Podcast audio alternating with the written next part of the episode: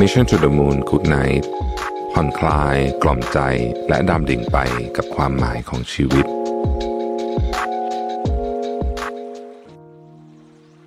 ยินดีต้อนรับสู่ Mission to the Moon Good Night พอดแคสต์ซีรีส์ใหม่ที่จะมาในรูปแบบและเนื้อหาที่เราไม่เคยทำมาก่อนสำหรับซีรีส์นี้เราจะมาส่งคุณเข้านอน กับเรื่องราวการค้นหาความหมายของชีวิต ในเชิงปรัชญา และแนวคิดแง่มุมต่างๆ ผ่านเสียง ที่จะช่วยกล่อมให้คุณผ่อนคลาย ละทิ้งเรื่องราววุ่นวายใจในคืนนี้ ตามชื่อซีรีส์กุดไนนั่นเองครับสำหรับตอนนี้ซึ่งเป็นตอนแรก ผมจะพูดถึงประโยคที่ว่า ชีวิตนี้เกิดมาครั้งเดียว ต้องใช้ให้คุ้มประโยคที่ว่านี้เราคงเคยได้ยินมาบ่อยๆ ไม่แพ้วลีภาษาอังกฤษ ที่มักจะเห็นตามเนื้อเพลง หรือภาพยนตร์ ที่บอกว่า you only live once เราเกิดมามีชีวิตครั้งเดียว ดังนั้นออกไปใช้ชีวิต ออกไปหาความสุข ตามความต้องการของตัวเองดีกว่า ประโยคนี้ดูแสนง่าย แต่การที่เราจะไปโฟกัสที่ความสุขของตัวเองอย่างเดียวนั้น มันง่ายขนาดนั้นจริง ๆ เหรอ หากย้อนไปช่วงศตวรรษที่ 4 ก่อนคริสตกาลนับว่าเป็นช่วงที่อาณาจักรกรีกสมัยคลาสสิกกำลังรุ่งเรือง และเฟื่องฟูรอบด้าน ไม่ว่าจะเป็นวรรณกรรม ศิลปะ สถาปัตยกรรม ความรู้ด้านอื่นๆ โดยเฉพาะด้านปรัชญา นับว่าเป็นยุคที่มีนักปราชญ์ชื่อดังมากมาย ทั้งเพลโต โซเครติส และอริสโตเติลเป็นต้น ที่ได้ถ่ายทอดแนวคิดและสืบสานมาจนถึงทุกวันนี้ ซึ่งหนึ่งในยุคที่ว่าแนวคิดที่ถูกพูดถึงมากที่สุดเรื่องหนึ่ง คือแนวคิดเรื่องความสุข ที่สอดคล้องกับวลีที่เราพูดไปตอนต้นอย่าง you only live once ไว้อยู่ ซึ่งนั่นก็คือ hedonism หรือว่าสุขนิยมนั่นเอง แล้วแนวความคิดแบบสุขนิยมจริง ๆ มันคืออะไรกันแน่คำว่า hedonism มาจากภาษากรีก hedon แปลว่า pleasure หรือความพึงพอใจ หรือจะแปลคำหนึ่งว่า delight หรือความสุขก็ได้ โดยในทางปรัชญาแล้ว hedonism เป็นสำนักความคิดที่เชื่อว่า ความสุขคือสิ่งที่สำคัญที่สุดในชีวิต และการจะได้มาซึ่งความสุขนั้น จะต้องมาจากการเติมเต็ม ความต้องการส่วนตัวของแต่ละคนสำนักความคิดนี้ยังเชื่ออีกว่า ความสุขนั้นควรเป็นเป้าหมายหลักในชีวิต และทุกสิ่งจะมีคุณค่า ถ้าสิ่งนั้นสามารถทำให้เรามีความสุขได้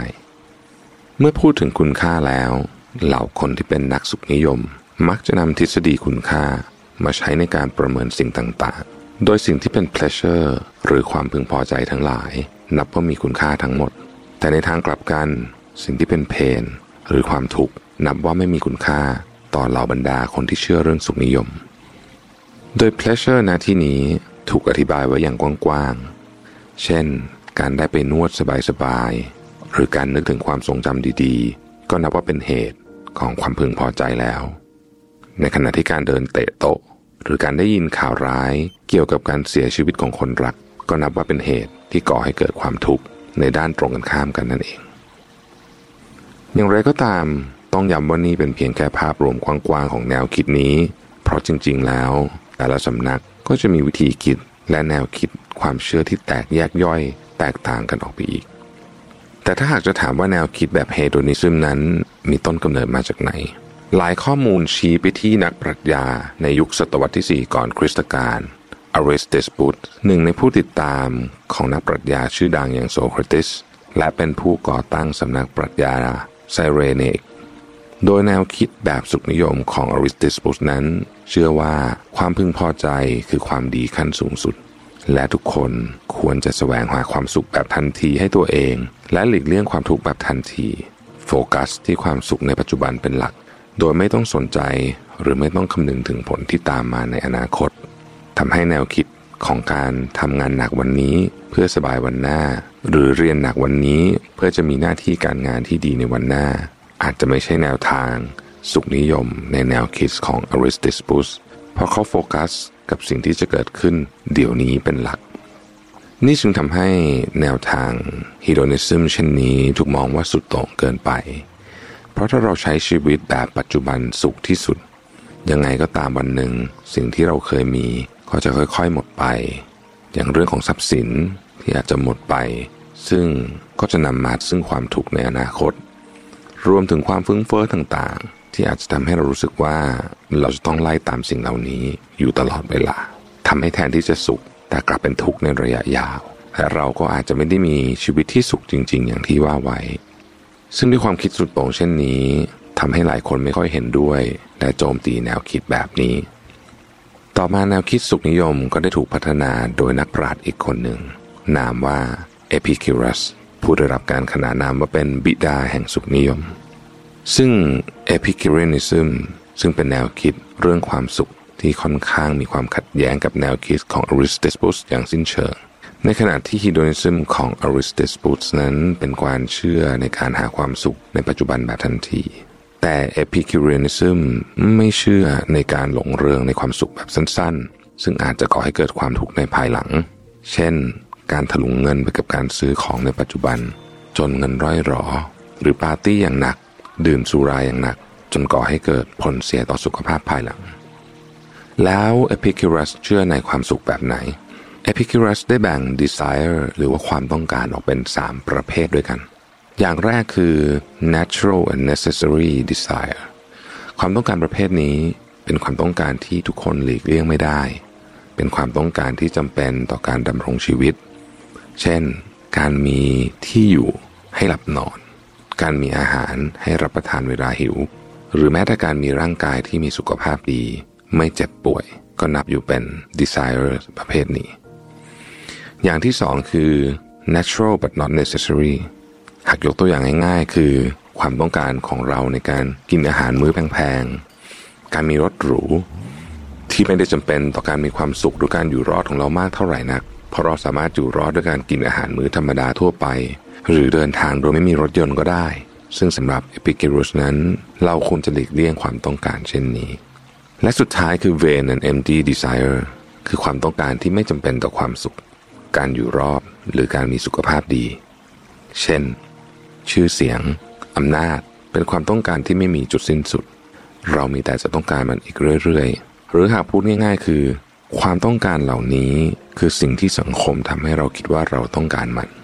ยิ่งในสังคมปัจจุบันที่มีบรรทัดฐานมากมาย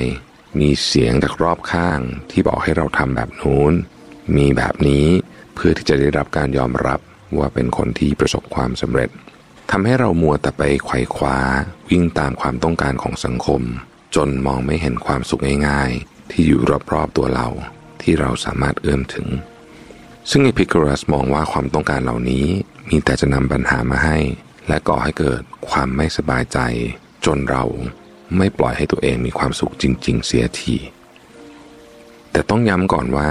เนื่องจากแนวคิดความสุขในแบบเอพิคิรุสนั้น จะอยู่กับชีวิตที่เรียบง่ายมากๆ แต่ไม่เอพิคิรุสแนะนำให้เราโฟกัสกับความต้องการในแบบแรก และควรหลีกเลี่ยงความต้องการแบบอื่นๆ เราจึงจะมีความสุขได้ นอกจากนี้พิคิรุสยังเชื่ออีกว่า การมีชีวิตที่มีความสุข เท่ากับชีวิตที่ปราศจากความกังวลและความทุกข์ทรมาน ซึ่งความทุกข์ที่ว่านี้ไม่ใช่แค่จากความอยากที่จะเกิดขึ้นเรื่อยๆ หรืออยากที่จะได้มาเรื่อยๆ เท่านั้น แต่ยังมาจากความกลัวตายและพระเจ้าอีกด้วย เขาเชื่อว่าเราทุกคนนั้นไม่มีชีวิตหลังความตาย ไม่มีนรก ไม่มีสวรรค์ และคนเราไม่ควรปล่อยให้ความกลัวความตายนั้นมาทำลายความสุขของเรา เพราะเมื่อเรากลัวความตาย เราก็มักจะกังวลเกี่ยวกับอนาคตเราเพราะชีวิตนั้นแสนสั้น เราก็อาจจะพลาดพลั้งความสุขบางอย่างไป ดังนั้นอย่ามัวแต่ผัดวันประกันพรุ่งในการหาความสุข แล้วตายโดยไม่ได้เพลิดเพลินกับความสุขที่เราต้องการอย่างแท้จริง แล้วเอพิคิรินิซึมนั้นปรับใช้ในโลกปัจจุบันได้อย่างไง จากข้อมูลของ Very Well Mind ได้สรุปกี่หลักของ Epicureanism ที่สามารถนำมาปรับใช้ในโลกปัจจุบัน โดยระบุไว้ว่า สิ่งที่คนเราเรียกว่าชีวิตที่สงบ เรียบง่ายและอบอุ่นในแบบ Epicureanism ในยุคก่อนนั้น ในสมัยนี้เราอาจจะเรียกได้ว่าเป็นวิถีชีวิตแบบ Minimalism นั่นเอง ซึ่งแนวคิดชีวิตแบบ Minimalism นั้นแนะนำการที่เราอยู่แบบเรียบง่าย เราจะสามารถสัมผัสชีวิตที่สงบสุข และมีเสรีภาพมากขึ้น เหมือนอย่างที่หลายคนบอกว่าน้อยแต่มากนั่นเองครับ ในทางของ minimalism ได้มีการอธิบายเพิ่มเติมไว้ว่า minimalist คือเครื่องมือในการจำกัดส่วนเกินของชีวิต และหันมาใส่ใจกับสิ่งสำคัญของเราจริง ๆ เพื่อที่เราจะได้พบกับความสุข ความสมหวัง และอิสรภาพ สอดคล้องตามที่พิคิรุสได้กล่าวไว้ว่าอิสระจากการครอบงำที่ไม่จำเป็นทั้งหลาย จะทำให้เราเป็นอิสระจากความกลัว อิสระจากความกังวล อิสระจากความเครียด อิสระจากความผิดหวัง และอิสระจากความคาดหวังใด ๆ ซึ่งนี่เองที่ทำให้หลายคนมองว่า แนวคิดแบบ minimalism นั้น คือการใช้ชีวิตในแบบที่ Epicurus ได้กล่าวไว้ในโลกยุคก่อนนั่นเอง นอกจากนี้ทาง Ray Malmine ยังระบุอีกว่า Epicureanism นั้นสามารถนำมาปรับใช้กับเรื่องของการเงินได้ด้วย เพราะแนวคิดนี้ได้เน้นย้ำว่า ความสุขนั้นมักจะมาจากความพึงพอใจที่เรียบง่าย เราสามารถที่จะมีความสุข โดยไม่จำเป็นจะต้องใช้เงินมากมายมหาศาลได้ โดยเขาระบุไว้ว่า แทนที่จะใช้เงินไปกับสิ่งของที่ไม่จำเป็น เราควรจะมองหาความพึงพอใจ และความสุขกับการเพลิดเพลินกับสิ่งต่างๆ ในปริมาณที่พอเหมาะ การให้ความสำคัญกับสิ่งของและประสบการณ์ที่จำเป็นต่อตัวเราจริง ๆ รวมถึงเก็บเงินไว้ใช้ในยามที่เราแก่เท่า และมีเหตุการณ์ที่ไม่คาดฝันเกิดขึ้น เพื่อลดความกลัว ลดความกังวล กับสิ่งที่ไม่แน่นอนที่จะเกิดขึ้นในอนาคต สิ่งที่สำคัญไปมากกว่านั้น คือการที่เราต้องพิจารณาให้ได้ว่าอะไรเป็นสิ่งจำเป็นจริง ๆ ไม่ใช่ว่าอ้างโน้นอ้างนี่เป็นสิ่งจำเป็น จนกระทั่งสุดท้ายก็วนลูป กลับไปใช้เงินอย่างมหาศาลเช่นเคย ซึ่งขัดกับแนวคิดเรื่องความสุขที่เรียบง่ายนั่นเอง แต่ถึงแม้ว่า Epicurus จะเน้นย้ำเรื่องการหลีกเลี่ยง ความไม่จำเป็นทั้งหลาย ไม่ว่าจะเป็นการหลีกเลี่ยงของแพงๆของฟุ่มเฟือย แต่ใช่ว่าเราจะไม่สามารถมีความสุขด้วยสิ่งของเหล่านั้นได้เลย โดยส่วนตัวเองของเอพิคิรุสแล้ว ถึงแม้ว่าในเวลาส่วนมาก เขาจะดับความหิวด้วยขนมปัง น้ำมันมะกอก และน้ำเปล่า แต่หลายครั้งเขาก็หันไปหาความสุขจากการกินชีส ในช่วงโอกาสพิเศษ เช่นกัน ใช่ว่าจะหลีกเลี่ยง ความฟุ่มเฟือยไปซะทั้งหมดเลยทีเดียว อย่างไรก็ตามไม่ว่าจะเป็นแนวทางความคิดแบบใด เราก็ไม่จำเป็นจะต้องเชื่อหรือปฏิบัติตามไปซะทุกอย่าง แต่อาจจะเป็นการหยิบยกเพียงเสี้ยวหนึ่งของหลักการคิดที่เราคิดว่าเหมาะสมกับชีวิตของเรา แล้วมาปรับใช้ในแนวทางของเราเอง ถึงแม้ว่าวลี you only live once จะบอกให้เราออกไปใช้ชีวิตตามความต้องการ เพราะเรามีเพียงชีวิตเดียวเท่านั้น แต่ก็อย่าลืมว่าชีวิตที่ตั้งอยู่บนความไม่ประมาท ไม่สุรุ่ยสุร่ายจนเกินตัว ไม่ทำอะไรเกินกำลังของตัวเองจนเกินไป จนทำให้ pleasure หรือความพึงพอใจในระยะสั้นๆ ของเรานั้นสุดท้ายกลายเป็นเพนหรือความทุกข์ในระยะยาว ก็น่าจะเป็นชีวิตที่ดี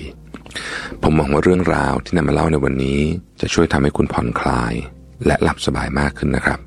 แล้วพบกันใหม่ใน EP ต่อไปกับ Good Night นะครับ สวัสดีครับ ยินดีต้อนรับสู่ Mission to the Moon Good Night ที่เราจะมาส่งคุณเข้านอน กับเรื่องราวการค้นหาความหมายของชีวิตในเชิงปรัชญา และแนวคิดในแง่มุมต่างๆ ผ่านเสียงที่จะช่วยกล่อมให้คุณรู้สึกผ่อนคลาย ละทิ้งเรื่องราววุ่นวายใจก่อนนอนในคืนนี้ ตามชื่อซีรีส์ Good Night สำหรับตอนนี้ผมจะมาพูดถึงเรื่องการพัฒนา พร้อมทั้งกายและใจ ด้วยหลักชินกิไตปรัชญาของนักสู้นั่นเองนะครับ แต่ก่อนอื่น อยากให้ทุกคนหลับตา นึกถึงร่างกายเราที่กำลังค่อยๆจมลงไปในเตียงนุ่มๆ สัมผัสอากาศเย็นๆ ที่มาประทะที่จมูกของเราทำตัวสบายๆ ผ่อนคลาย บอกกับตัวเองว่า วันนี้เราได้ต่อสู้กับเรื่องราวต่างๆ และทำดีที่สุดแล้ว เหตุการณ์ ภาระ หน้าที่ หรือความกังวลต่าง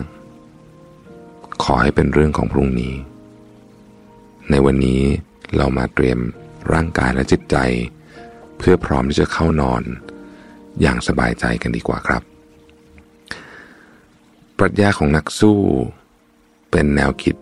ที่มาจากประเทศญี่ปุ่น ประเทศญี่ปุ่นเป็นประเทศที่น่าสนใจเพราะว่าเป็นประเทศที่มีความแตกต่างกันในตัวเองที่ชัดเจน ไม่ใช่ด้านดีกับด้านร้าย แต่เป็นของที่ตรงกันข้ามแบบสิ้นเชิง สังคมญี่ปุ่นมีกฎระเบียบที่เคร่งครัด มีอัตราการแข่งขันที่สูง จึงไม่แปลกใจที่คนญี่ปุ่น จะมีความเข้มงวด เคร่งในกฎระเบียบ และมีวิธีปฏิบัติในสังคม ที่มีความเป็นระเบียบมากๆ เห็นแก่องค์กร เห็นแก่พวกพ้องเหนือสิ่งอื่นใด ในองค์กรของญี่ปุ่นนั้น จะมีสิ่งที่เราเรียกว่า ระบบจ้างงานตลอดชีพ เป็นระบบที่ทำให้พนักงานเป็นส่วนหนึ่งขององค์กร ผูกพันกับองค์กร ได้รับค่าตอบแทน เงินเดือน โบนัส และสวัสดิการที่เหมาะสม พร้อมด้วยระบบอาวุโส ที่ยิ่งมีตำแหน่งสูง ก็ได้รับผลตอบแทนที่สูงขึ้น พร้อมความสบายใจที่ว่าเราจะอยู่กับที่นี่ตลอดไปจนเกษียณอายุ ดังนั้นในอีกแง่หนึ่งของระบบการจ้างงานตลอดชีพนี้ อาจเรียกได้ว่าเป็นการทำงานที่ทุ่มเทแรงกาย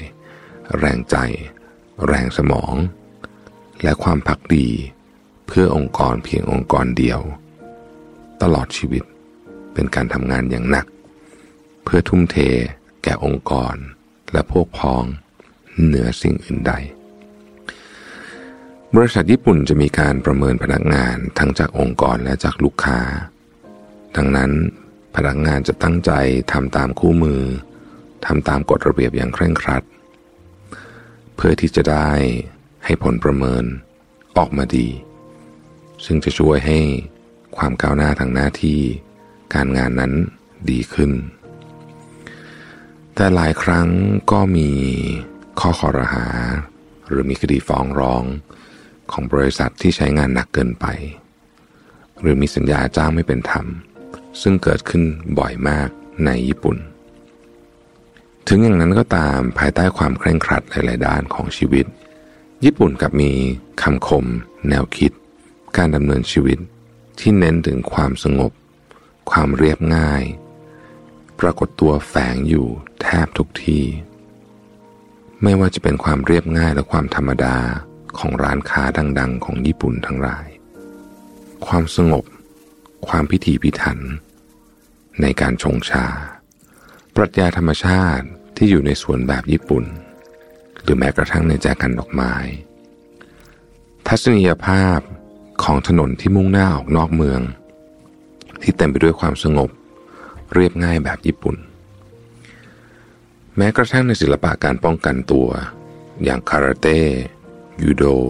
หรือจูจิสุที่สำหรับนักกีฬาญี่ปุ่นแล้ว ไม่ได้ฝึกซ้อม เพื่อชนะคู่ต่อสู้ด้วยร่างกายเท่านั้น แต่ยังฝึกฝนความแข็งแกร่งของจิตใจ จิตวิญญาณของตัวเอง เพื่อเอาชนะใจตัวเองอีกด้วย แนวคิดที่เราจะพูดถึงในวันนี้ คือแนวคิดที่เรียกว่า ชินกิไต ชินกิไตเป็นแนวคิดที่นักกีฬาญี่ปุ่น มักยึดถือเป็นแนวทางในการพัฒนาตัวเอง ส่วนมากเราจะเห็นตัวอักษร หรือข้อความที่สื่อถึงแนวคิดชินกิไต ตามสถาบันที่สอนศิลปะการป้องกันตัว อาทิ จงขอบคุณคนที่แพ้ หรือ หกล้มไม่น่าอาย แต่ไม่ลุกขึ้นอีกครั้งนั้นน่าอาย นี่คือสิ่งที่ชินกิไตสอนนักกีฬาญี่ปุ่น เป็นประโยคที่มักจะแปะอยู่บนผนังของห้องซ้อม สถานที่ที่เมื่อนักกีฬาต้องไปซ้อมก็จะเห็นประโยคนี้อยู่เสมอๆ แล้วมันก็จะค่อยๆซึมซับเข้าไปในจิตใจของนักกีฬาเรื่อยๆ แต่ถึงแม้ว่าแนวคิดนี้จะถูกสอนใช้ในนักกีฬาส่วนมาก แต่แท้จริงแล้ว คนทั่วไปก็สามารถยึดหลักการพัฒนาตัวเองนี้ได้เช่นกัน ชินกิไตเป็นคำที่เกิดจากการรวมตัวกันของตัวคันจิสามตัวในภาษาญี่ปุ่น ชิน ตัวอักษรตัวแรก หมายถึง หัวใจ จิตใจ หรือจิตวิญญาณ ตัวอักษรตัวที่สองหมายถึง ทักษะ ความรู้ ประสบการณ์ ไทยหรือไต ตัวอักษรตัวสุดท้าย หมายถึง พละกำลัง หรือร่างกาย การพัฒนาตัวเองด้วยหลักชินกิไต ไม่ใช่แค่นั่งทำสมาธิ ฝึกความคิดให้นิ่ง หรือฝึกฝนทักษะจนชำนาญ หรือไม่ใช่การออกกำลังเพื่อเตรียมความพร้อมของร่างกายอย่างสม่ำเสมอ เพียงอย่างใดอย่างหนึ่งเท่านั้น แต่เป็นการพัฒนาทั้งสามส่วนไป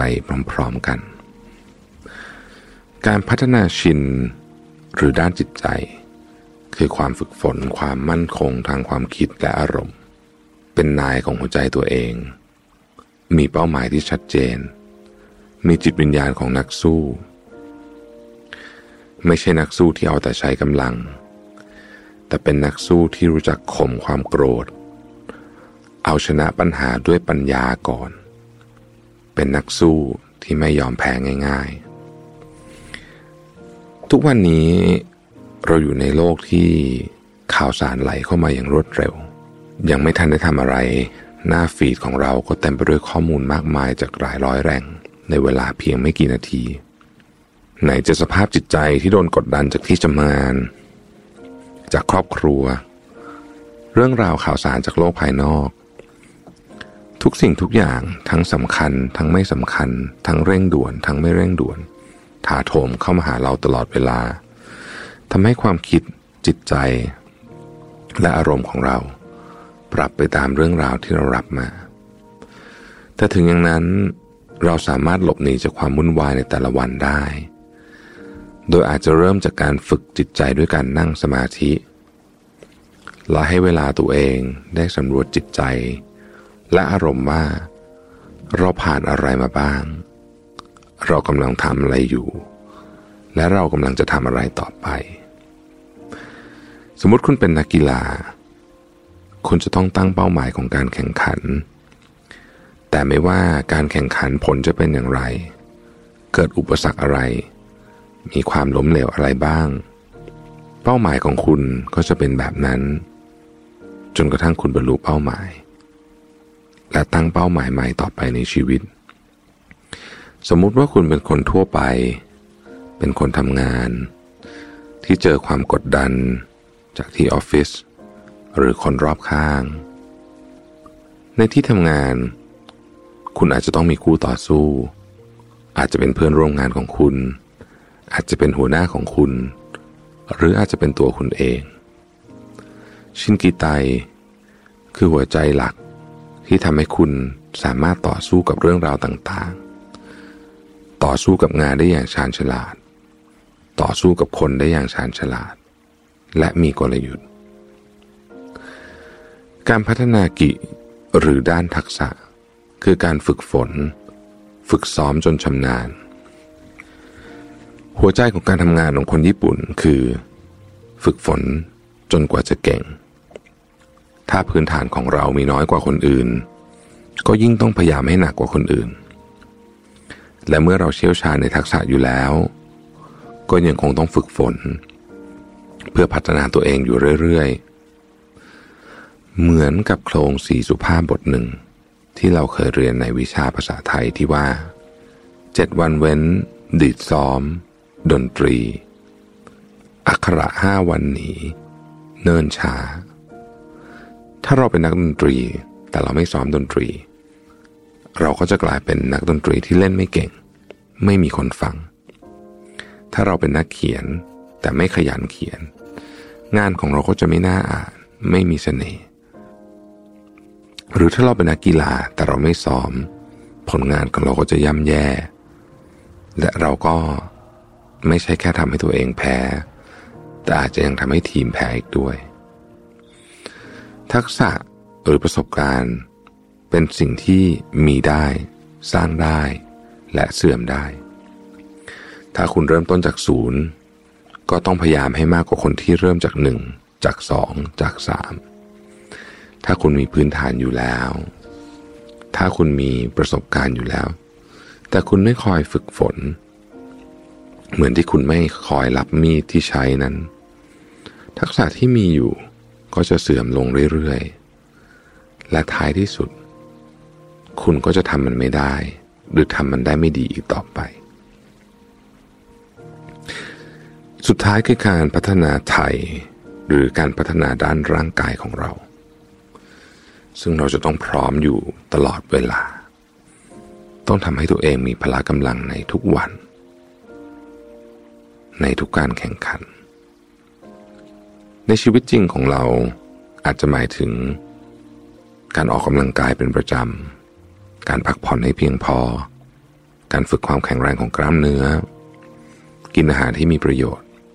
เพื่อเพิ่มภูมิคุ้มกันให้กับร่างกายเป็นต้น สมมุติว่าเราเป็นพนักงานที่เก่งมากคนหนึ่งขององค์กร เรานำทีมได้ สอนได้ทำงานเป็น เราทำงานโดยที่ร่างกายแข็งแรงสมบูรณ์ สมองสมบูรณ์ มาทำงานแบบ พร้อมทั้งกายและใจเสมอ ไม่ป่วยบ่อยๆ ถ้าเป็นแบบนี้ผลงานก็ย่อมดีตามไปด้วย หัวหน้าก็ชอบ ลูกค้าก็ชอบ เพื่อนร่วมงานก็ชอบ แต่ถ้าเราไม่ดูแลร่างกาย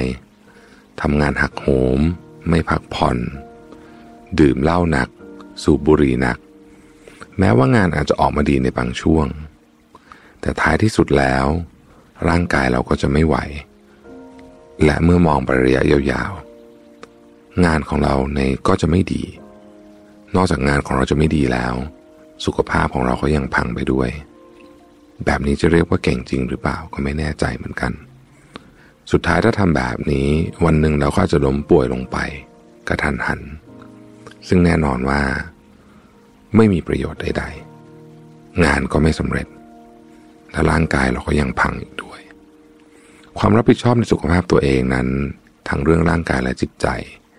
มีความสำคัญไม่แพ้กับความรับผิดชอบต่อหน้าที่การงาน หรืออาจจะสำคัญยิ่งกว่า ถ้าเรามีเป้าหมายที่แน่วแน่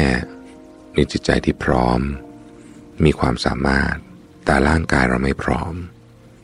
ทุกๆอย่างก็ไม่มีความหมาย เช่น เราเป็นนักกีฬา มีประสบการณ์ มีความสามารถ แต่ร่างกายไม่แข็งแรง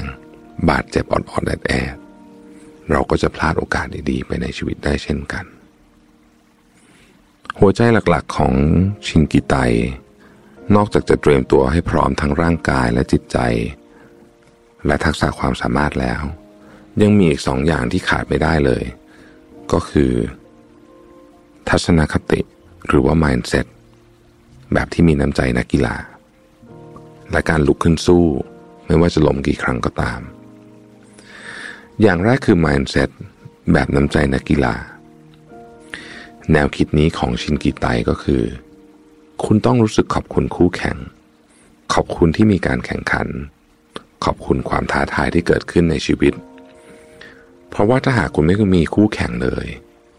คุณก็จะไม่พัฒนา ไม่ต้องพยายาม ไม่ต้องดิ้นรน ท้ายที่สุดแล้ว คุณก็จะไม่เก่งขึ้น คุณจะไม่รู้สึกถึงชัยชนะ หากคุณไม่เคยแพ้มาก่อน คุณจะไม่ได้เป็นผู้ชนะ หากไม่มีอีกฝ่ายเป็นผู้แพ้ คุณจะไม่ประสบความสำเร็จ หากไม่เคยตั้งเป้าหมาย หรือไม่เคยล้มเหลวมาก่อน นอกจากนี้น้ำใจนักกีฬาในชินกิไต ยังเป็นเรื่องของมารยาทและการเคารพผู้อื่น เคารพในความพยายามของอีกฝ่าย เหมือนที่นักกีฬาทำความเคารพกันก่อนเริ่มแข่งขัน เคารพเป้าหมายและความพยายามของผู้อื่น เคารพกติกาและทำให้เต็มความสามารถ เคารพผลการตัดสิน และยินดีกับความสำเร็จของผู้อื่น นี่คือ mindset แบบนำใจนักกีฬาตามหลักชินกิไต อย่างที่สองคือจิตวิญญาณของนักสู้ที่ไม่ยอมแพ้ต่ออุปสรรค บางคนอายที่จะต้องล้มเหลว หรือกลัวที่จะแข่งไปแล้วก็แพ้ กลัวที่ต้องเผชิญกับความผิดหวัง จึงไม่กล้าลงแข่ง ไม่กล้าลงมือทำไม่กล้าตั้งความหวังไว้สูง อยู่แต่ใน safe zone ของตัวเอง แต่ความจริงแล้วสำหรับชินกิไต การล้มเหลวหรือความพ่ายแพ้ ไม่ใช่เรื่องน่าอาย แต่การที่ท้อแท้ ผิดหวัง แพ้เพียงครั้งเดียวเราไม่ยอมลุกขึ้นมาสู้ต่างหาก ที่เป็นเรื่องที่น่าอาย บางทีการที่เราแพ้หรือล้มเหลวในบางเรื่อง ก็เพราะว่า ชินกิและไทยของเรายังไม่พร้อม ไม่สมดุลกันทั้งสามด้าน แต่ถ้าเราให้เวลาอีกนิด พิจารณาตัวเองว่าเรากำลังบกพร่องด้านไหน แล้วพัฒนาให้สมดุลกันทั้งใจ ทักษะและร่างกาย ไม่นานเราก็จะประสบความสำเร็จครับ ฟังมาถึงตรงนี้แล้ว หวังว่า สมองของคุณ คงจะรู้สึกผ่อนคลายมากขึ้น ตัวเรากำลังจมลงไปในที่นอน อย่างลึกซึ้ง ร่างกายของเรา ค่อยๆรู้สึกเบา จิตใจของเราวางเรื่องราวต่างๆลง สงบผ่อนคลาย เราหายใจเข้า หายใจออกอย่างช้าๆลองสังเกตลมหายใจตัวเองดู ลองสังเกตอุณหภูมิรอบร่างกายเราดู เสียงต่างๆที่เริ่มเบาลง เงียบลง ขอให้ทุกท่านรู้สึกผ่อนคลาย และหลับสบายในคืนนี้นะครับ เราพบกันใหม่ ใน episode ถัดไป good night ครับ สวัสดีครับ ยินดีต้อนรับเข้าสู่ Mission to the Moon Good Night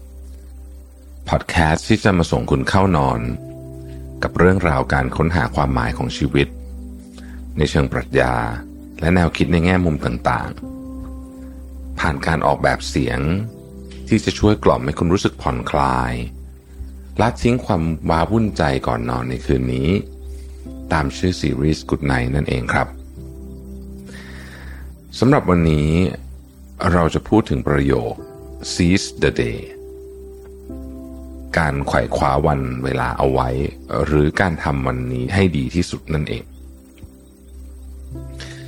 ก่อนจะเข้าพอดแคสต์ในวันนี้ ผมอยากให้ทุกคนจินตนาการว่าที่นอนที่เรานอนอยู่ในตอนนี้ ช่างนุ่มสบาย เย็น โอบกอดเราแบบพอดีพอดี หมอนที่นอนอยู่ ก็รู้สึกว่า สามารถรองรับศีรษะของเราได้ แล้วก็ทำให้ความรู้สึกของเรานั้น สบาย ผ่อนคลาย ลองค่อยๆนำพาความรู้สึกของเรา ไปที่ปลายเท้า ลองดูสิว่าเท้าของเรานั้น ผ่อนคลายอย่างเต็มที่แล้วหรือยัง มาดูที่ปลายมือของเรา มือของเรานั้นคลายออกเต็มที่แล้วหรือยัง ที่ศีรษะของเรา เราได้ยกความวุ่นวาย ความกังวล เรื่องราว ความทุกข์ เรื่องราว ความไม่พึงพอใจ ออกจากหัว ไปวางไว้ที่อื่นแล้วหรือยัง ในห้องนอนของคุณอากาศเป็นยังไงบ้าง เย็นกำลังดีหรือเปล่า มีสายลมเอื่อยๆเข้ามาสัมผัสตัวเรา เป็นการส่งท้ายวันนี้ และเหมือนจะบอกว่า วันนี้กำลังจะจบลงแล้ว เรื่องราวต่างขอให้เป็นเราในวันพรุ่งนี้ค่อยมาจัดการ ตอนนี้ขอให้ผ่อนคลาย ขอให้ดำดิ่งไปกับความรู้สึกนิ่ง สงบ เตียงที่คุณนอนอยู่ เริ่มค่อยๆ ดูดคุณลงไปทีละนิดทำให้คุณรู้สึกว่า เหมือนมีคนมาโอบกอดเราอยู่ตลอดเวลา ก่อนหน้านี้ Mission to the Moon ได้พูดถึงปรัชญาแห่งการเสริมความแข็งแกร่งให้กับจิตใจมาแล้ว นั่นก็คือปรัชญาของสโตอิกเรื่องราวการถือกำเนิดของสโตอิกนั้น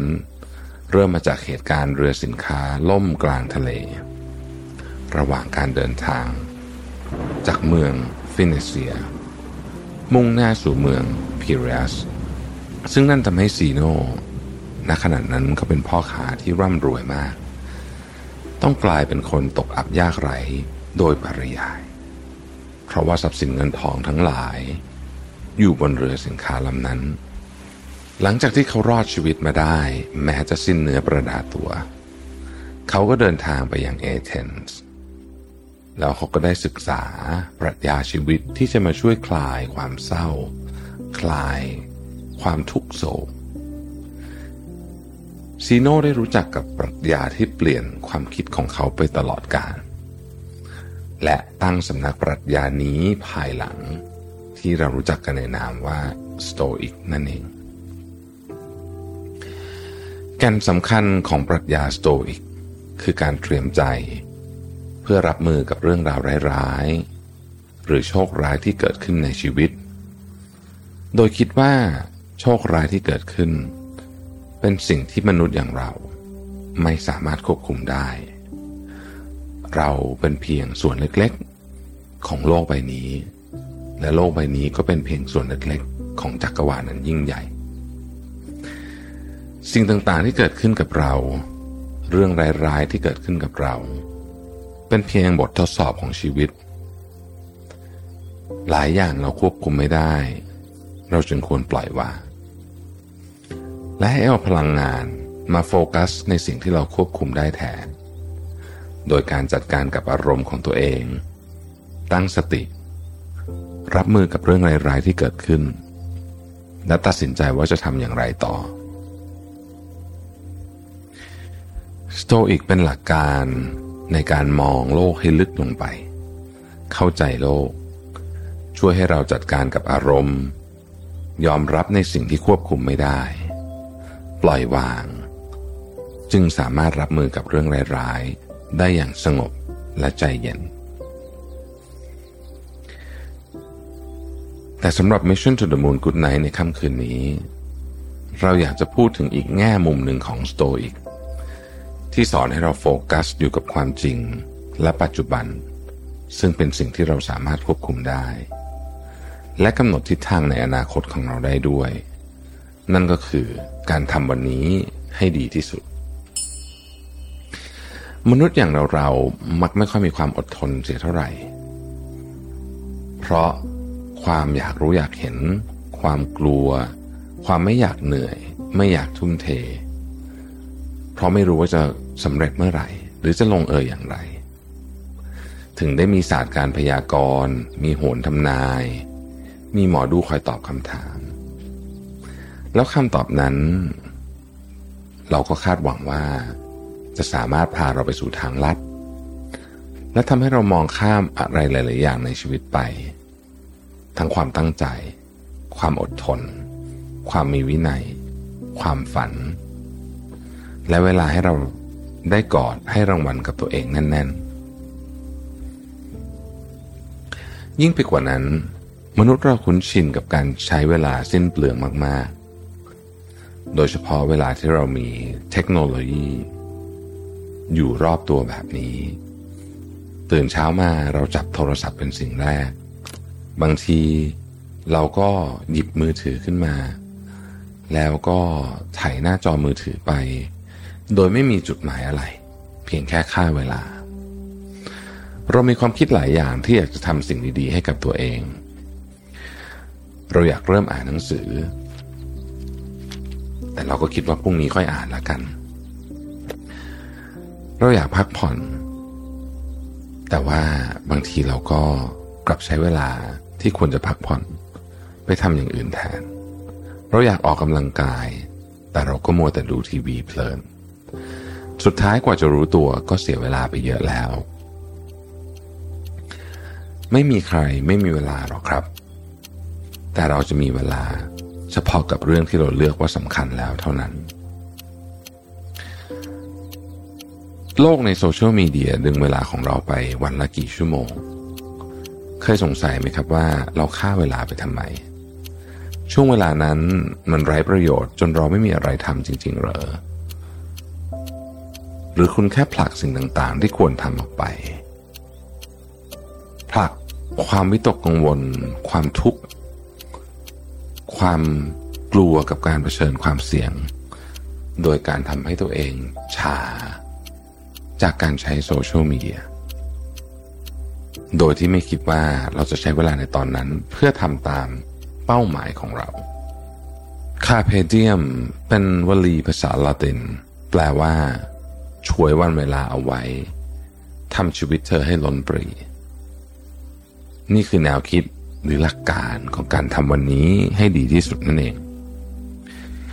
ประโยคนี้มาจากภาพยนตร์ดังเรื่อง Dead Poet Society ซึ่งเป็นถ้อยคำที่จอห์นคีติงอาจารย์วิชาวรรณกรรมในโรงเรียนประจำชายล้วนแห่งหนึ่ง ได้กล่าวไว้กับเด็กๆ ในคาบเรียนแรกของเขา แล้วเขายังกล่าวอีกด้วยว่า ท่ามกลางความกดดันและความคาดหวังของสังคม เราเรียนกฎหมาย เราเรียนวิชาแพทย์ เราเรียนวิชาคณิตศาสตร์ เราเรียนวิชาวิศวกรรมศาสตร์ หรือวิชาวิทยาศาสตร์ไปเพื่อเลี้ยงชีพ แต่ในแง่ของจิตวิญญาณ มนุษย์ที่เต็มไปด้วยกิเลสอย่างเรา เรียนวรรณกรรมไปเพื่อ แรงขับเคลื่อนทางด้านจิตใจและอารมณ์ เหมือนที่ยอดกวีเอกหลาย ๆ คนได้สร้างสรรค์บทละครที่เล่าถึงความรัก ความเศร้า การพบผ่านและการจากลา จากนั้นความคิดของเด็กนักเรียนในห้องก็เริ่มเปลี่ยนไป พวกเขาเริ่มคิดถึงความฝัน สิ่งที่ตัวเองอยากทำมากขึ้น พวกเขาทำตามความต้องการของตัวเองทำลายกรอบบางอย่างที่เขาเคยคิดว่า เขาจะต้องทำตามไปตลอดชีวิต พวกเขาเลือกทางเดินของตัวเอง แม้ว่าสุดท้ายแล้วอาจจะถูกมองว่าแปลกประหลาดไปบ้าง อาจจะถูกมองว่าไม่เข้าพวกไปบ้าง แต่อย่างน้อยเด็กๆกก็ได้เรียนรู้ว่า การใช้ชีวิตที่ติดอยู่ในกรอบ ติดอยู่กับความกังวล ติดอยู่กับความวิตกว่าอะไรจะเกิดขึ้นในอนาคต และการกดดันจากความคาดหวัง ข้อผิดพลาดในอดีต มันทำลายช่วงเวลาปัจจุบันของพวกเขา ไปมากแค่ไหน อดีตเป็นสิ่งที่เราย้อนกลับไปแก้ไขอะไรไม่ได้แล้ว และเราก็ควบคุมอนาคตไม่ได้ เพราะมันยังมาไม่ถึง แต่เราสามารถกำหนดวันนี้ ตอนนี้หรือปัจจุบันได้ ซึ่งเป็นสิ่งที่ทรงพลังจนสามารถสร้างการเปลี่ยนแปลงได้ และเรายังใช้มันในการกำหนดทิศทางของอนาคตได้ด้วย มนุษย์เป็นสิ่งมีชีวิตที่ฉลาดกว่าสัตว์อื่นๆ แต่ในขณะเดียวกัน เรามักถูกอารมณ์ และสติปัญญาอันชาญฉลาดของเราเองครอบงำความคิด ความรู้สึก และการกระทำเรารู้สึกเสียใจกับสิ่งที่เราทำพลาดไปแล้ว เรารู้สึกกลัวกับอนาคต ซึ่งยังไม่รู้ว่าจะเกิดอะไรขึ้น จนเราพลาดเวลาสำคัญที่สุด นั่นก็คือช่วงเวลาปัจจุบันนั่นเอง สโตอิกคือแนวคิดที่ช่วยให้เราไม่พะวงอยู่กับเรื่องราวที่ผ่านไปแล้ว และเตรียมพร้อมสำหรับวันข้างหน้าทำให้เราไม่ถูกครอบงำด้วยโลกภายนอกจนเกินไป และช่วยให้เราได้อยู่กับความคิดของตัวเองในปัจจุบันได้นานขึ้น ท่ามกลางห่วงอารมณ์ที่สงบสุขเซเนกา นักปราชญ์ประจำสำนักสโตอิกบอกไว้ว่า สัตว์จะหวาดกลัว และวิ่งหนีก็ตัวเมื่อมีอันตราย หรือเห็นนักล่าอยู่ตรงหน้า แต่พอหนีพ้นแล้ว ความกลัวของมันก็จะหายไป ต่างกับคนที่ยังคงกลัวความผิดพลาด ที่ผ่านไปแล้วในอดีต และกลัวสิ่งที่ยังมาไม่ถึงในอนาคต ความกลัวนี้เองที่ทำให้เราไม่กล้าตัดสินใจ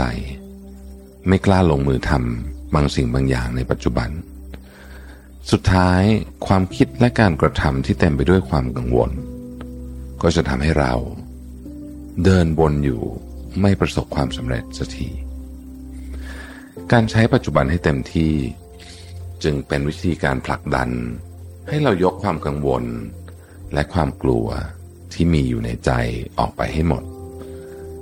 แล้วเริ่มลงมือทำให้เต็มที่ที่สุด ปรัชญาสโตอิกมีแนวคิดที่เรียกว่าโลโกสซึ่งเป็นคำภาษากรีกหมายถึงเหตุผลหรือการวางแผนสำหรับสโตอิกแม้แต่สิ่งที่ควบคุมไม่ได้อย่างโชคชะตา โชคร้าย นักปราชญ์สายนี้ก็ยังเห็นพ้องต้องกันว่า มันเป็นเหตุผลของจักรวาล หรือเป็นการวางแผนของพระเจ้า และเราในฐานะมนุษย์ตัวเล็กๆ ก็ไม่มีอำนาจต่อต้าน หรือต่อกรกับพลังงานอันยิ่งใหญ่ขนาดนั้นได้ เราจึงต้องตั้งสติอยู่กับปัจจุบัน ใช้เหตุผลเพื่อการตัดสินใจว่าเราจะทำอย่างไร เพราะความตั้งใจและการกระทำของเราในวันนี้ จะส่งผลให้เกิดการเปลี่ยนแปลงต่างๆ ขึ้นในวันข้างหน้า ถ้าเป็นแบบนั้นแล้วจะดีกว่าไหม หากเราโฟกัสแค่ส่วนที่เราพอควบคุมได้ และกำหนดทิศทางของอนาคตได้ ส่วนนั้นก็คือปัจจุบันที่กำลังดำเนินอยู่ณขนาดนี้นี่เอง การใช้เวลาที่มีอยู่ให้คุ้มค่าที่สุดอาจฟังดูง่าย แต่ทำยาก เพราะเราต้องเลือกตัดสิ่งที่ไม่จำเป็น ออกจากตารางชีวิตอันยุ่งเหยิงในแต่ละวัน และตั้งเป้าหมายของวันนั้นให้ชัดเจน ไม่ว่าจะเป็นวันทำงาน หรือวันที่เราพักผ่อนก็ตามสมมุติว่าคุณตั้งใจว่าวันพรุ่งนี้คุณจะพักผ่อน ให้เวลาตัวเองได้ดื่มด่ำไปกับวันหยุดอันแสนสุขสงบ คุณก็ต้องปิดเสียงรบกวนจากโลกภายนอก ปิดเสียงแจ้งเตือนของแชทที่ทำงาน เพราะเสียงพวกนี้จะทำลายเป้าหมายในวันนี้ของคุณ แน่นอนว่าหลายครั้งเราต้องฝืนใจมองข้ามความต้องการและความคาดหวังของคนอื่น แล้วโฟกัสแค่ความตั้งใจของตัวเองมาคัสออเรลัสจักรพรรดิแห่งจักรวรรดิโรมัน ผู้ยึดถือปรัชญาสโตอิกก็เชื่อว่า หากเรามีสติอยู่กับปัจจุบัน เราก็จะมีสติในการคิด ตัดสินใจ หรือทำในสิ่งต่างๆได้ และปัจจุบันที่ผ่านมาก็จะทำให้เราใคร่ครวญและไตรตรองในเรื่องราวที่เกิดขึ้น และยังส่งผลให้เกิดการเปลี่ยนแปลง ไปในทางที่ดีในภายภาคหน้าอีกด้วย ดังนั้นเราจะทำวันนี้ที่ดีที่สุดได้อย่างไร อันดับแรก เราต้องเอาชนะความขี้เกียจในตอนเช้าให้ได้ โดยปกติแล้ว ผู้ปกครองหรือจักรพรรดิผู้ยิ่งใหญ่ เขาไม่จำเป็นต้องลุกขึ้นมาหยิบจับอะไรแต่เช้าก็ได้ เพราะมีค่าทาสบริวารคอยให้บริการอยู่แล้ว แต่จักรพรรดิอย่างมาคัสไม่ปล่อยให้ช่วงเช้า ผ่านไปอย่างเปล่าประโยชน์ แล้วยังเชื่ออีกว่า ถ้าเราตื่นมาแล้วสามารถต่อสู้กับความขี้เกียจที่ซ่อนอยู่ในตัวเราได้ เราก็จะสามารถเอาชนะภารกิจต่างๆ ของวันนั้นได้ และเอาชนะอุปสรรคทั้งหลายในชีวิตได้เช่นกัน ในทางปฏิบัติแล้ว คุณไม่จำเป็นจะต้องตื่นเช้ามากมาย แต่หลังจากตื่นนอนแล้ว พยายามลุกหาอะไรทำให้สมองสดชื่น ให้ช่วงหลังตื่นนอนของคุณ เป็นการตื่นนอนที่มีประสิทธิภาพ อาจจะยืดเส้นยืดสายสักสิบนาที ไปเดินเล่นนอกบ้านเล็กน้อย ลุกขึ้นมาเขียนเจอ journal นั่งสมาธิ ทั้งหมดทั้งมวลนี้จะช่วยคุณโฟกัสกับเป้าหมายในวันนั้นของคุณได้ดีขึ้น อันดับที่สองโฟกัสเฉพาะสิ่งที่เราควบคุมได้ ข้อนี้ก็เป็นหัวใจสำคัญของสโตอิกสิ่งที่เราควบคุมได้คืออารมณ์ ความคิด ความรู้สึกของเราต่อเหตุการณ์ต่างๆ เราสามารถตั้งเป้าหมายของวันนี้ และทำให้สำเร็จเป้าหมายในแต่ละวัน จะเล็กจะใหญ่จะง่ายจะซับซ้อนก็ทำได้ทั้งนั้น เช่น วันนี้จะอ่านหนังสือสักสามสี่บท และสะสางานให้เสร็จเป็นต้น ทางที่ดีสำหรับการโฟกัสเป้าหมายในแต่ละวันคือ เราควรมีเป้าหมายเพียงไม่กี่อย่างเท่านั้นในหนึ่งวัน บางคนเป็นคนที่มีเป้าหมายเต็มไปหมด ก็เลยทำให้ทำไม่เสร็จสักที กับอีกคนหนึ่งเป็นคนที่ไม่มีเป้าหมายอะไรเลย ก็วันนั้นก็ทำอะไรไม่เสร็จสักอย่างเช่นกัน ดังนั้นการมีเป้าหมายอย่างพอดีพอดี และโฟกัส ให้สามารถทำได้สำเร็จจริง จึงเป็นเรื่องที่มีประโยชน์กับชีวิต อันดับที่สามตัดเรื่องที่ควบคุมไม่ได้ออกไปจากสมองให้หมด ถ้าเรื่องราวในอดีตเป็นสิ่งที่คุณย้อนกลับไปแก้ไขอะไรไม่ได้แล้ว ก็จงยอมรับผลที่เกิดขึ้น แล้วปล่อยวางไป ส่วนอนาคตนั้นยังมาไม่ถึง เรื่องร้ายๆที่มันอยู่ในหัวของเรา ก็ให้พุ่งชนไปเลยตราบใดที่เราคิดวางแผนและลงมือทำปัจจุบันให้เต็มที่ มั่นใจได้เลยว่า อนาคตจะไม่ทำให้เราผิดหวังอีกสิ่งหนึ่งที่เราควบคุมไม่ได้เลย คือความคิดของคนอื่น ความคาดหวัง ค่านิยม และแรงกดดันจากสังคมภายนอก บางทีเราอาจจะแคร์คนรอบข้างมากเกินไป โดยที่เราไม่รู้ตัวอยู่ก็ได้ ความฝันของพ่อแม่คำพูดของเพื่อน คอมเมนต์ในโซเชียลมีเดียสิ่งเหล่านี้มีผลต่อการตัดสินใจ และหลายครั้งก็สร้างความกังวลไปล่วงหน้า บางครั้งแม้ว่าเราพยายามแค่ไหน เราก็ไม่สามารถลบความกังวลนั้นออกไปได้ เพราะมันเป็นสิ่งที่อยู่เหนือการควบคุมของเรานั่นเอง เมื่อรู้อย่างนี้แล้ว จะดีกว่าไหม ถ้าเราโฟกัสแค่เป้าหมายที่เกิดจากความตั้งใจของเรา สิ่งที่เราทำได้ สิ่งที่เรามานะมุ่งมั่น สิ่งที่เราสบายใจ และมีความสุข หากเราโฟกัสแค่ความต้องการของตัวเอง เราจะสามารถใช้เวลาอย่างเต็มที่ และบรรลุเป้าหมายได้เร็วกว่าเราอาจจะเรียกสิ่งนี้ว่า การทำน้อยแต่ได้มากก็คงไม่ผิดนะอันดับที่สี่ถามตัวเองเสมอว่าสิ่งที่ทำอยู่นั้นยังจำเป็นหรือเปล่า การที่เราใช้เวลาได้อย่างคุ้มค่านั้น ก่อนอื่นเราต้องมีจุดมุ่งหมายของการกระทำถ้าเกิดว่าสิ่งที่เราทำอยู่ตอนนี้ มันไม่ได้ถูกกำหนดไว้ว่าจะทำถึงตอนไหนทำเพื่ออะไร นั่นก็แปลว่า เวลาที่ทำนั้น มันสูญเปล่า และไม่ได้อะไรกลับมาเลย บางคนชอบให้เหตุผลกับตัวเองว่า ไม่มีเวลาทำนู่น ไม่มีเวลาทำนี่ แต่ในความเป็นจริงแล้ว เรามีเวลาสำหรับเรื่องสำคัญเสมอ นั่นก็หมายความว่า ถ้าเรารู้ว่าเรื่องอะไรที่สำคัญกับชีวิตเรา เราก็จะทำมัน และเวลาเราบอกว่าเราไม่มีเวลาทำอะไรสักอย่างหนึ่ง นั่นก็เป็นเพราะว่าเราไม่คิดว่ามันสำคัญจริง ๆ ดังนั้นการวางแผนตั้งจุดมุ่งหมายให้ดี อย่าสักแต่ว่าทำแต่จงคิดด้วยว่าเรื่องนี้สำคัญกับเราหรือเปล่า สิ่งสุดท้ายที่อยากจะฝากก็คือประโยค สายน้ำไม่คอยท่า เวลาไม่เคยคอยใคร ถึงแม้ว่าเราจะพยายามฉกฉวยเวลาเอาไว้ แต่ทุกวินาทีมันก็ยังดำเนินต่อไปอยู่ดี สิ่งที่เราเป็นอยู่ตอนนี้ คือผลลัพธ์จากอดีตทั้งสิ้น ดังนั้นวันพรุ่งนี้จะเป็นยังไง ก็ขึ้นอยู่กับตัวคุณในวินาทีนี้ด้วยเช่นกัน ผมหวังว่าเรื่องราวที่นำมาเล่าในวันนี้ จะช่วยคุณรู้สึกผ่อนคลาย หลับสบายมากขึ้นนะครับ เราพบกันในตอนต่อไปของกุดไนราตรีสวัสดิ์ครับ ยินดีต้อนรับเข้าสู่ Mission to the Moon Good Night Podcast ที่จะมาส่งคุณเข้านอน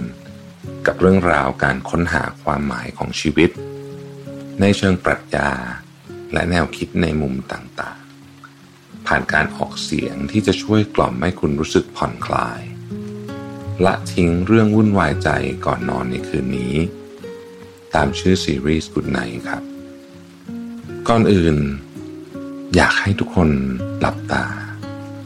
นึกถึงร่างกายของเราที่ค่อยๆ จมลงไปในเตียง อันแสนนุ่ม สบาย สัมผัสถึงอากาศเย็นที่เข้ามาประทะร่างกายทำตัวสบายๆผ่อนคลาย นิ้วมือ นิ้วเท้า แขน ขาปล่อยให้สายลมเอื่อยพัดผ่านเส้นผมของเราไป รู้สึกเปลือกตาของเรา เริ่มหนักขึ้น เราพร้อมที่จะพักผ่อน เมื่อผ่านวันยาวนานวันนี้มาแล้ว ก่อนจะเข้านอนในวันนี้ลองบอกกับตัวเองดูว่า เราได้พยายาม ดีที่สุดแล้วในวันนี้ ความกังวล ความเครียด ความคาดหวัง ความไม่สบายใจ ทั้งหลายทั้งปวงขอให้เป็นเรื่องของวันพรุ่งนี้ ในคืนนี้เรามาเตรียมร่างกายและจิตใจ ให้พร้อมที่จะเข้านอนดีกว่าครับสำหรับตอนนี้ผมจะพาทุกคนเข้านอนด้วยเรื่องคินซึงิศิลปะญี่ปุ่น ที่นิยามรอยแผลอย่างสวยงาม ตอนที่เรายังเป็นเด็ก ผมเชื่อว่ามีหลายท่านเคยทำแก้ว ชามกระเบื้อง แตกบ้างใช่ไหมครับ อาจจะเป็นแก้วใบโปรดของเรา เป็นชามที่คุณแม่รัก ทั้งที่เราไม่ได้ตั้งใจจะทำมันแตก แต่วินาทีที่ของสิ่งนั้นหลุดจากมือ กระทบกับพื้นเสียงดังลั่น เรากับหัวใจของเราเองก็แตกสลายไปกับแก้วใบนั้นด้วยเช่นกัน ตอนที่เรายังเด็กๆ เรายังไม่เข้าใจกับการจัดการเรื่องราวเหล่านี้ในจิตใจ ผมเองก็เคยมีประสบการณ์ที่ไม่มีวันลืมตอนผมอายุได้ประมาณหกเจ็ดขวบ ผมก็อยู่ที่บ้านคนเดียววันนั้น แล้วก็วิ่งเล่นตามภาษาเด็กคนเดียวนี่นะ แล้วก็ไปชนกับตู้ ซึ่งก็ชนแรงพอสมควรทีเดียว ตู้ใบนั้นเนี่ยมันมีตุ๊กตาเซรามิกที่คุณแม่ผมชอบมากเนี่ยวางอยู่ด้วย แน่นอนว่าเมื่อตู้มันถูกเขย่าจนมันล้มเนี่ย ตุ๊กตาก็หล่นลงมาแตก วินาทีนั้นเนี่ย ผมรู้สึกกลัวแล้วก็รู้สึกผิดอย่างมาก กลัวโดนคุณแม่ดุแล้วก็รู้สึกผิดที่ทำตุ๊กตาที่คุณแม่ชอบแต่ตลอดทั้งบ่ายวันนั้น สิ่งที่ผมทำก็คือ ไปเอากาวตราช้างมา เพื่อพยายามจะติดตุ๊กตาตัวนั้น ในที่สุดมันก็ถูกซ่อมขึ้นมาแบบ ที่ฝีมือเด็กหกขวบจะทำได้ แน่นอนมันไม่สวยงามเหมือนเดิม แล้วผมก็ นั่งดูมันพลางคิดว่าเย็นนี้จะถูกแม่ดุขนาดไหน แต่สิ่งที่เกิดขึ้นก็คือ คุณแม่กลับมาถึงบ้านแล้วก็เห็นเด็กตัวน้อย นิ้วมือติดกันไปหมด พกาวตาช้างมันทำให้บางทีเราก็ไม่สามารถที่จะติดมันโดยที่ไม่โดนนิ้วตัวเองได้ แล้วตอนนั้นก็ยังเด็กมากยังไม่เข้าใจเรื่องนี้สักเท่าไหร่ คุณแม่ก็เดินเข้ามากอดแล้วก็บอกว่าไม่เป็นไร แล้วก็มีรอยยิ้มที่อบอุ่นของคุณแม่เสมอ ผมเองไม่ได้โดนดุอะไรจากเรื่องนี้ แค่บอกว่าคราวหน้าให้ระวังมากขึ้นเท่านั้นเอง เหตุการณ์วันนั้นผมยังคงจำได้ดี แล้วตุ๊กตาตัวนั้นก็ยังอยู่ เป็นเครื่องเตือนใจ ในขณะนั้นเนี่ยความกลัวความรู้สึกผิด และความละอายเนี่ยมันค่อยๆเข้ามาครอบงำจิตใจ เมื่อเราทำอะไรแตกตอนเด็กๆ ไม่ว่าจะเป็นแก้ว กระเบื้องหรือเป็นชาม หลายคนก็คงจะเป็นแบบผม กลัวว่าถ้าแม่รู้ เราต้องโดนดุแน่ๆ เพราะอะไรที่แตกแล้วไม่สามารถนำกลับมาใช้ได้อีก หรือแม้แต่กระทั่งมีรอยตำหนิเพียงนิดเดียว ของสิ่งนั้นก็จะไม่สวยงาม ไม่สมบูรณ์แบบเหมือนตอนที่เพิ่งซื้อใหม่ต่อไป แก้วที่มีรอยร้าว ถ้วยชามที่มีรอยบิน เสื้อผ้าที่มีรอยขาด เราบางทีไม่อยากเก็บไว้ หรือถ้าเก็บไว้ก็อาจจะใช้แค่คนเดียวไม่ได้ให้ใครเห็น เพราะบางทีเรามองว่ารอยตำหนิทำให้ของสิ่งนั้นสวยงามน้อยลง มีคุณค่าลดลง การใช้ของมีตำหนิอาจจะกระทบถึงภาพลักษณ์ของเรา แต่ในมุมมองปรัชญาญี่ปุ่นอย่างวาบิซาบิ แนวคิดที่มาจากพุทธศาสนานิกายเซนกลับมองว่า ความไม่จีรัง และความไม่สมบูรณ์ของสิ่งต่างๆนั้น สวยงามด้วยตัวมันเองเสมอ จึงกำเนิดเป็นศิลปะการซ่อมแซมของที่แตกราวที่ชื่อว่าคินซึงิคินแปลว่าทองซึงิแปลว่าเชื่อม คินซึงิจึงหมายถึงศิลปะการซ่อมแซมเครื่องปั้นดินเผาที่บิด หรือแตกร้าว โดยการเชื่อมด้วยยางรักและผงทอง คนญี่ปุ่น ซึ่งเป็นต้นกำเนิดของปรัชญานี้เนี่ยบอกว่าแทนที่จะเลือกทิ้งขว้างสิ่งของที่แตกแล้ว พวกเขากลับยังรักษามันเอาไว้ เราซ่อมแซมถ้วยชามเหล่านี้ให้สวยงามยิ่งขึ้นกว่าเดิม เรื่องราวการกำเนิดของกินซึงิต้องย้อนกลับไปในศตวรรษที่ 15 สมัยมุโรมาจิ โชกุนท่านหนึ่ง ชื่อว่าอาชิกงะโรชิมาสะโชกุนมีถ้วยชาใบโปรดของตัวเอง ซึ่งใช้ดื่มชาในทุกๆวัน แล้วก็เป็นที่รู้กันว่าโชกุนโปรดถ้วยชาใบนี้มาก วันหนึ่งถ้วยชาใบนี้ก็ตกแตก จริงๆ แล้วในฐานะโชกุนที่มีทั้งอำนาจและทรัพย์สินเงินทอง การจะหาถ้วยชา ที่สวยแบบนี้ใบใหม่ก็คงไม่ใช่เรื่องยากอะไร แต่ครั้งนั้นโชกุนเลือกที่จะส่งถ้วยชากลับไปซ่อมที่ยังประเทศจีน โดยหวังว่า เมื่อส่งมันกลับไปที่ถิ่นกำเนิดแล้ว มันจะสามารถซ่อมแซมให้กลับมาสวยเหมือนเดิม แต่เมื่อเขาได้รับถ้วยชาที่ซ่อมแซมเสร็จแล้ว เขาต้องตกใจ เพราะถ้วยชาใบนั้นเต็มไปด้วยลวดเย็บตามรอยแตกซึ่งทำให้ถ้วยชานั้นดูไม่สวยงามไม่ถูกใจเขาอย่างเก่าแต่เขาก็ยังอยากจะลองซ่อมมันอีกอยู่ดี เขาจึงสั่งให้ช่างฝีมือญี่ปุ่นหาวิธีซ่อมแซมใหม่ ช่างฝีมือญี่ปุ่นจึงคิดค้นวิธีการซ่อม โดยใช้ยางไม้ที่เรียกว่าอุรุชิ เชื่อมชิ้นส่วนที่แตกร้าวไว้ด้วยกัน แล้วทับรอยเชื่อมด้วยผงทองคำเป็นการประดับอย่างสวยงามขั้นตอนของกินซึงิแบบดั้งเดิมนั้น ต้องใช้เวลาทำนานกว่าหนึ่งเดือน ถึงจะซ่อมถ้วยชาแค่หนึ่งใบ ให้กลับมาใช้ได้และสวยงามอีกครั้งหนึ่ง ในแต่ละขั้นตอนต้องใช้ทั้งความใจเย็น ความอดทน ความประณีตละเอียดละออขั้นสูงสุด ช่างฝีมือจะต้องรวบรวมทุกชิ้นส่วนที่กระจัดกระจายไว้ด้วยกัน พิจารณาว่าควรจะเชื่อมชิ้นไหนกับชิ้นไหน ควรจะประกอบอย่างไร ถ้วยชาใบนั้นถึงจะกลับมามีรูปทรงดังเดิม อีกทั้งยังต้องเกลารอยแตกให้เรียบเนียน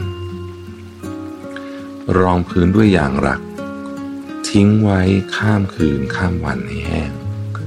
ผสมวัสดุธรรมชาติต่างๆ กับยางรัก ปั้นเป็นชิ้นส่วนสำหรับอุดรอยที่บินไปทำแบบนี้ซ้ำไปซ้ำมาเป็นสัปดาห์ ถึงจะนำมาขัดเงาแล้วปิดด้วยผงทอง การซ่อมแซมในลักษณะนี้ไม่ได้ลบรอยแตกให้หายไป แต่กลับทำให้รอยร้าวบนถ้วยชาเด่นชัดด้วยผงสีทองเหมือนเป็นเครื่องเตือนใจว่า ของชิ้นนี้เคยผ่านการซ่อมแซมมาก่อน แต่รอยร้าวสีทองนั้น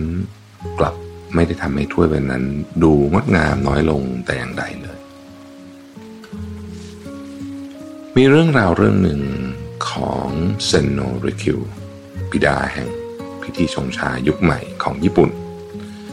และเป็นผู้สนับสนุนแนวคิดแบบว่าบิสบิคนสำคัญ วันหนึ่งริคิวได้รับคำเชิญจากผู้มีฐานะ ให้ไปร่วมทานมื้อค่ำด้วยกัน เจ้าของบ้านหวังจะสร้างความประหลาดใจ จึงหยิบเหยือกน้ำชาล้ำค่าที่ซื้อมาจากประเทศจีนมาแสดงให้เขาดู ทว่าริคิวกลับไม่ได้สนใจเหยือกชาใบนั้นแม้แต่น้อย เขาใช้เวลาในขณะนั้นพูดคุยกับแขกท่านอื่น มองไปนอกห้องชื่นชมกิ่งไม้ที่เคลื่อนไหว อยู่ตามสายลม เมื่อริคิวเดินทางกลับ เจ้าของบ้านรู้สึกโกรธและอับอายมาก จึงทุ่มเหยือกชาใบนั้นลงกับพื้นเหยือกชาล้ำค่าแตกเป็นเสียงๆกระจัดกระจายไปทั่ว มีแขกคนหนึ่งที่เห็นเหตุการณ์ ก็ได้รวบรวมชิ้นส่วนที่แตกนำไปประกอบและซ่อมแซมใหม่ด้วยวิธีกินซิงีแล้วกลับไปตั้งในที่ตั้งเดิมรีคิวได้รับเชิญ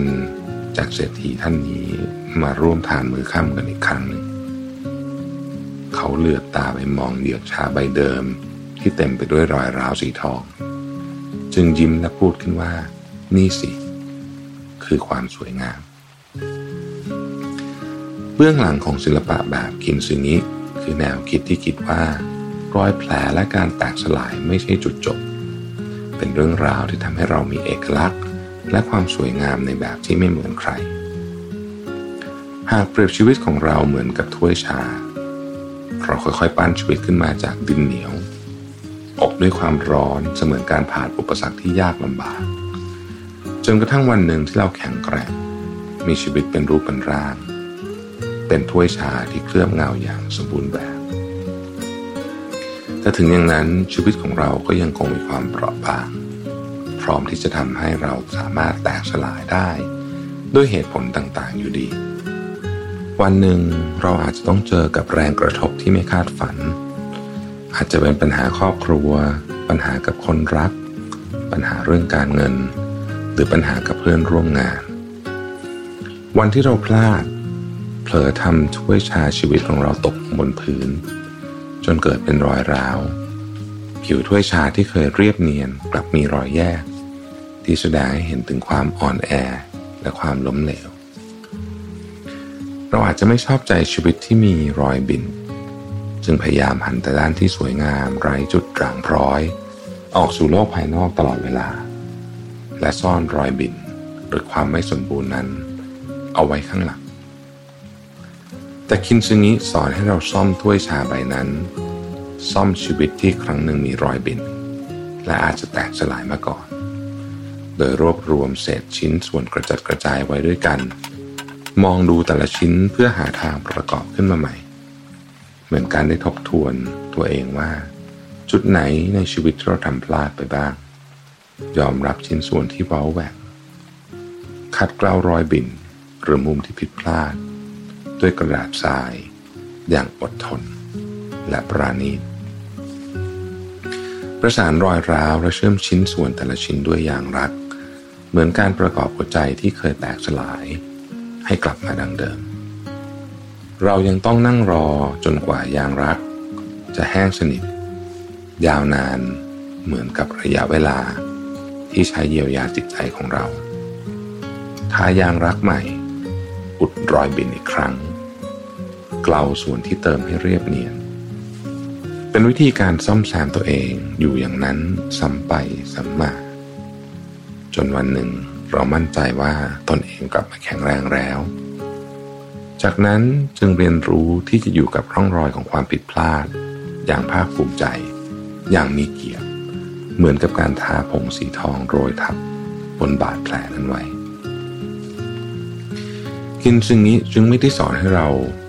ลบความผิดพลาด ให้เหมือนกับมันไม่เคยเกิดขึ้น แต่เป็นการสอนให้เรากล้าหาญกล้ายอมรับสิ่งที่ทำผิดเอาไว้ และเรียนรู้จากมัน มองความผิด ให้เป็นประสบการณ์ที่ล้ำค่า เหมือนถ้วยชาที่แม้เคยแตกครั้งหนึ่ง แต่มันก็ไม่ทำให้ถ้วยชาใบนั้น สวยงามน้อยลง กลับยิ่งทำให้ถ้วยชานั้น มีเรื่องราวเป็นของตัวเอง มีความโดดเด่น และสวยงามมากยิ่งขึ้นด้วยลวดลายสีทองเพราะชีวิตของเรานั้น บางทีอาจจะต้องวางความว่าสมบูรณ์แบบลงไปบ้าง ทุกคนต่างเคยเจอความผิดพลาด ความเจ็บปวด ความล้มเหลว ความผิดหวัง และทุกอย่างในชีวิตของเรา ก็มีโอกาสแตกสลาย ได้เหมือนกับถ้วยชาทั้งนั้น ไม่ว่าจะเป็นสิ่งของ ความสัมพันธ์ ความรู้สึก หน้าที่การงาน หรือแม้แต่กระทั่งชีวิตของคนรอบข้างที่เรารัก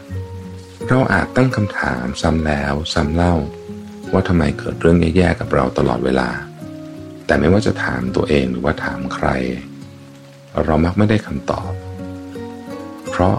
ชีวิตของคนเราก็เป็นแบบนี้ มีวันที่ดี มีวันที่ไม่ดี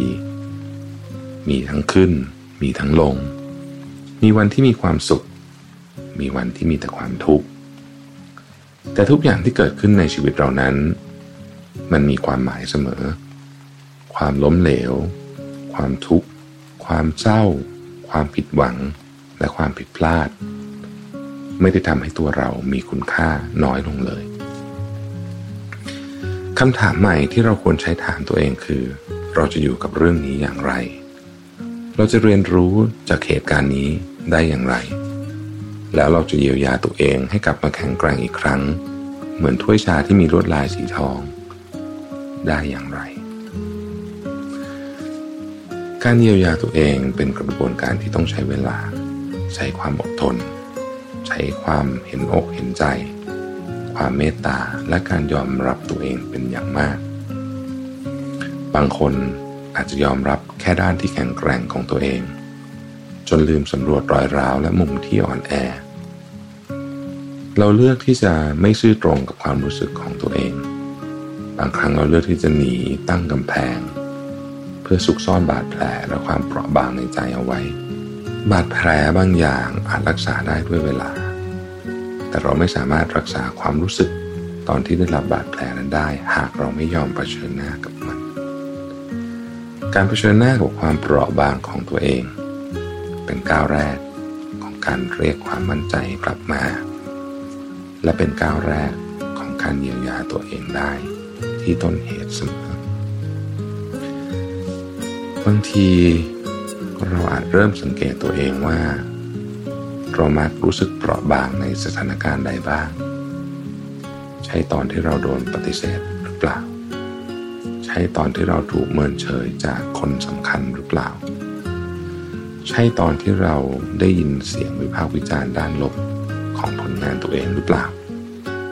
ใช่ตอนที่เราไม่กล้าบอกความต้องการของตัวเองให้คนอื่นรู้หรือเปล่า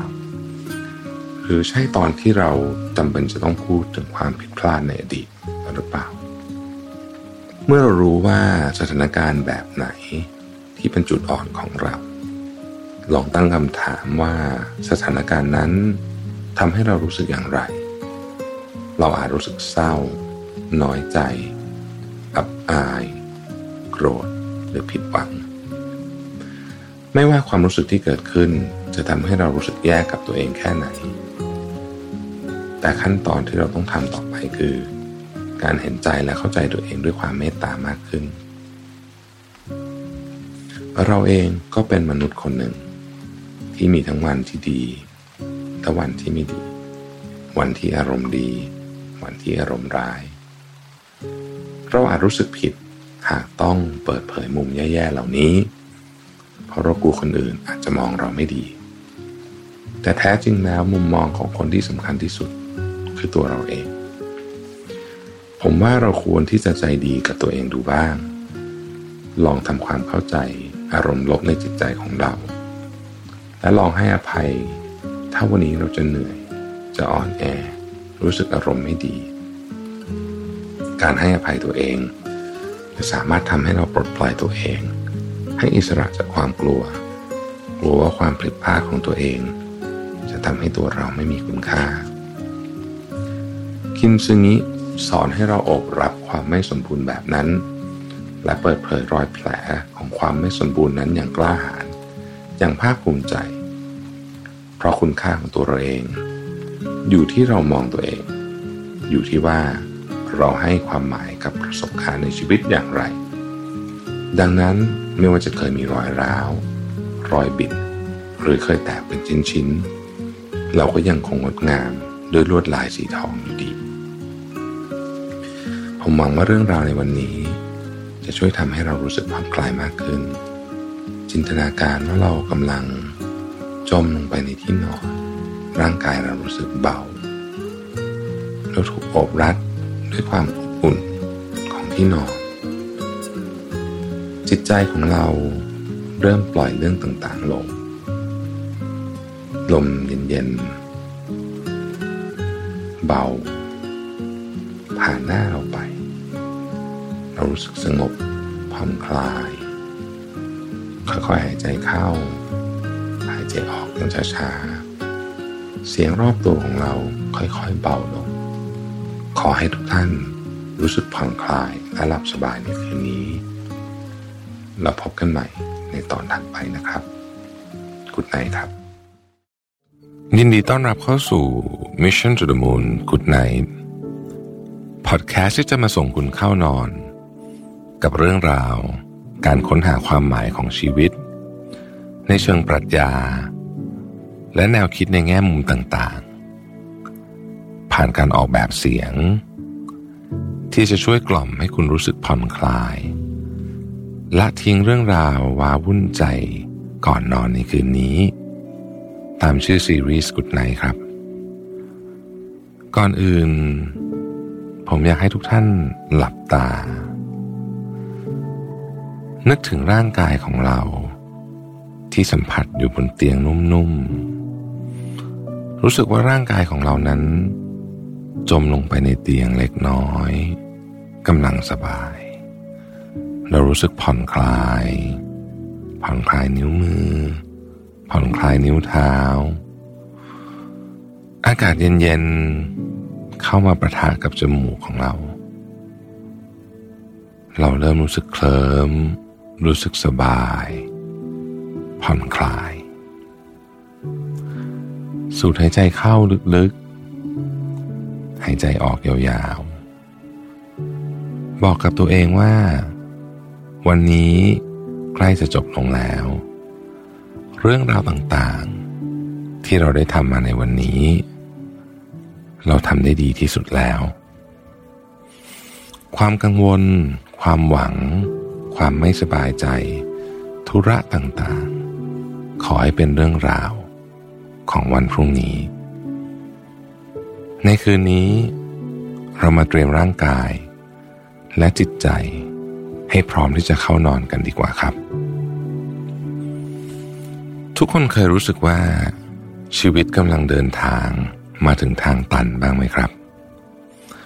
ไม่ว่าจะมองไปทางไหน ทางข้างหน้า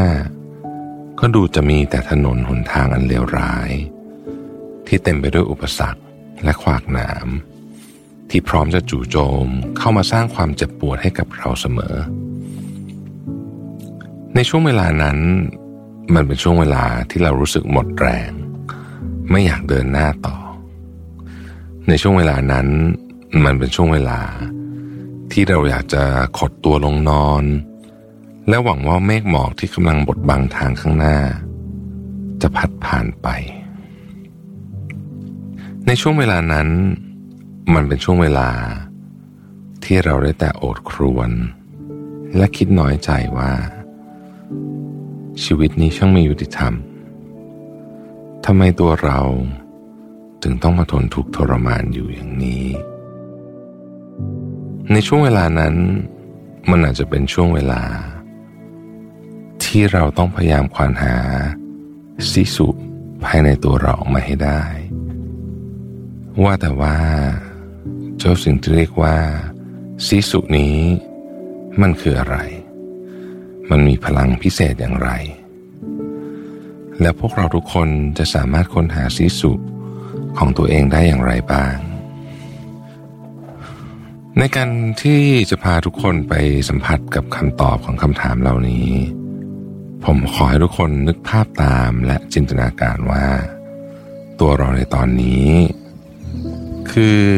คนธรรมดาคนหนึ่งในแถบสแกนดิเนเวียน ในช่วงปี 1940 ซึ่งเป็นช่วงเวลาที่เทคโนโลยีไม่ได้รุ่งเรืองมากมายนัก ผมอยากให้คุณจินตนาการต่อว่า คุณกำลังเดินอยู่ ท่ามกลางดงหิมะ ที่หนาวเหน็บ รอบตัวมองไปทางไหน ก็เห็นแต่หิมะสีขาวโพลน ปกคลุมทุกสิ่งทุกอย่างไร้จุดสิ้นสุด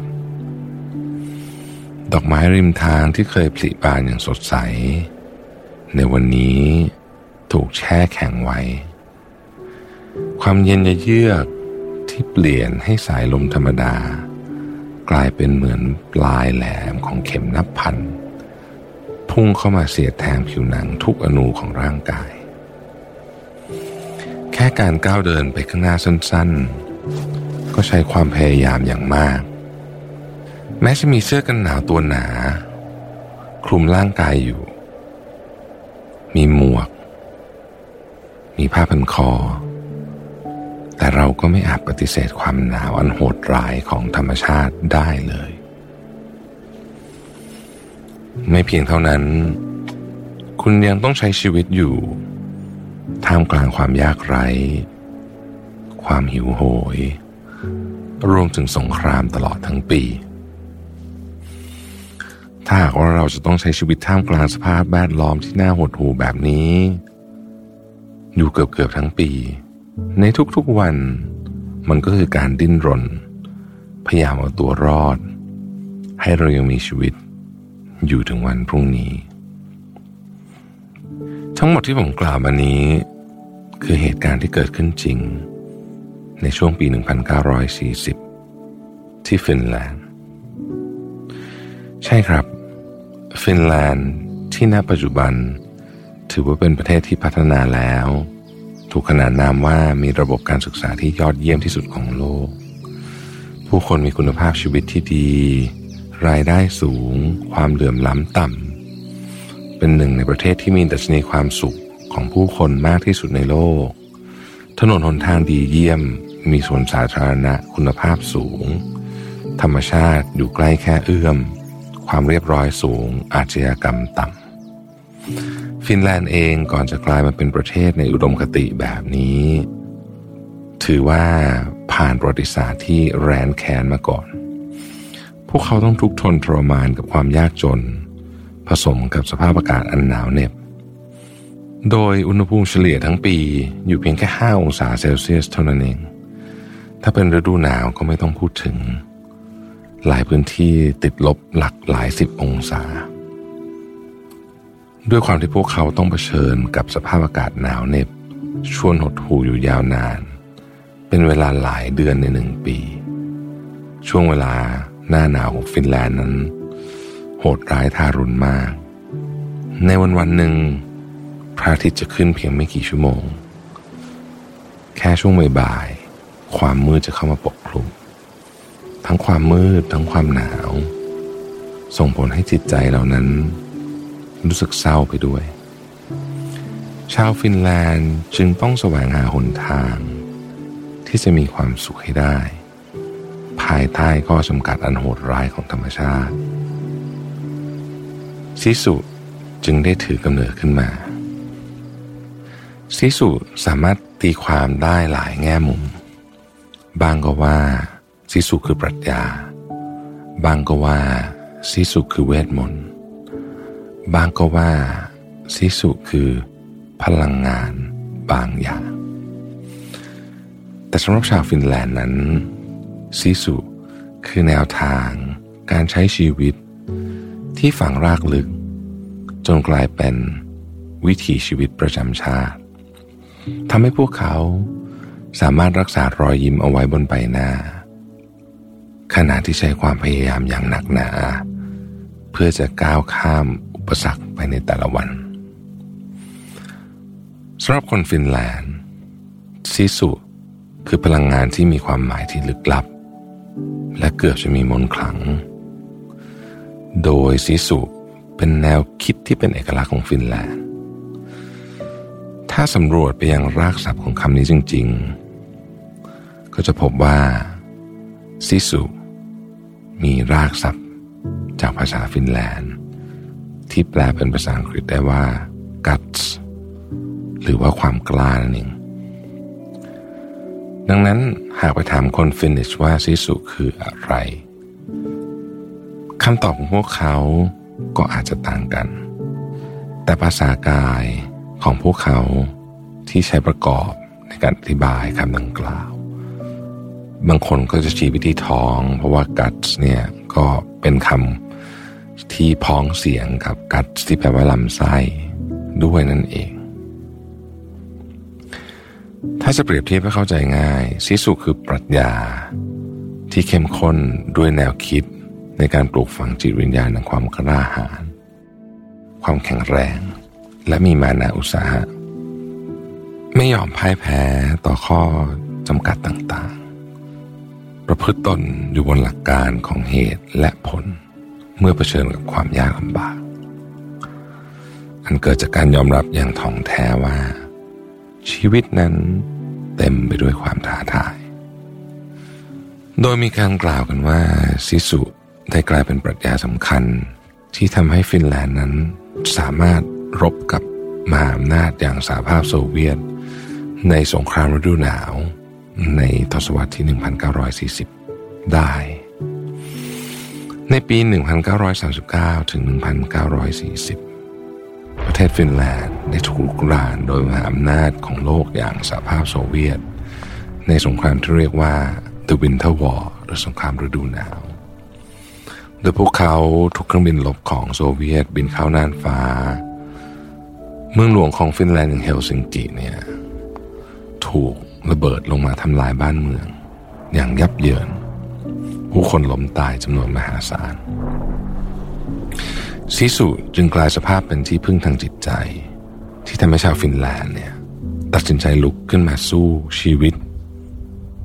อย่างไม่ย่อท้อและลุกขึ้นสู้กับกองกำลังของโซเวียตด้วย ในขณะนั้นเนี่ยฟินแลนด์ยังเจอความท้าทายด้านสภาพอากาศ พร้อมๆกับทหารโซเวียตกว่า 450,000 นาย ที่กำลังเคลื่อนพลเข้าล้อมรอบชายแดน ในขณะที่กำลังของฟินแลนด์นั้นมีน้อยกว่ามาก ณ เวลานั้นโซเวียตมีรถถังถึง 6,000 คัน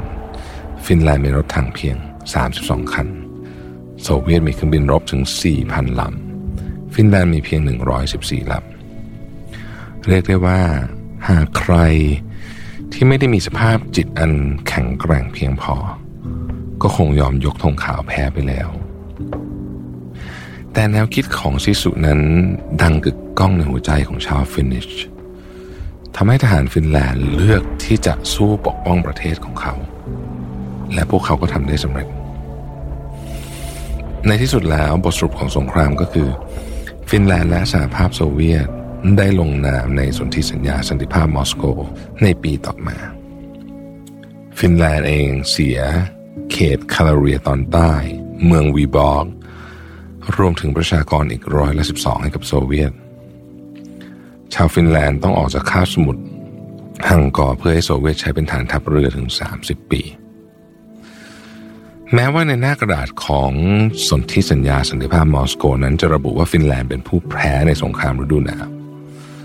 แต่สำหรับบรรดาชาว Finnish ทั้งหลายแล้ว ความเพียรพยายามพวกเขานั้นสามารถรักษาประเทศส่วนใหญ่ของเขาไว้ได้ ซึ่งถ้าหากเรามาดูสถิติการสูญเสียเราจะเห็นว่า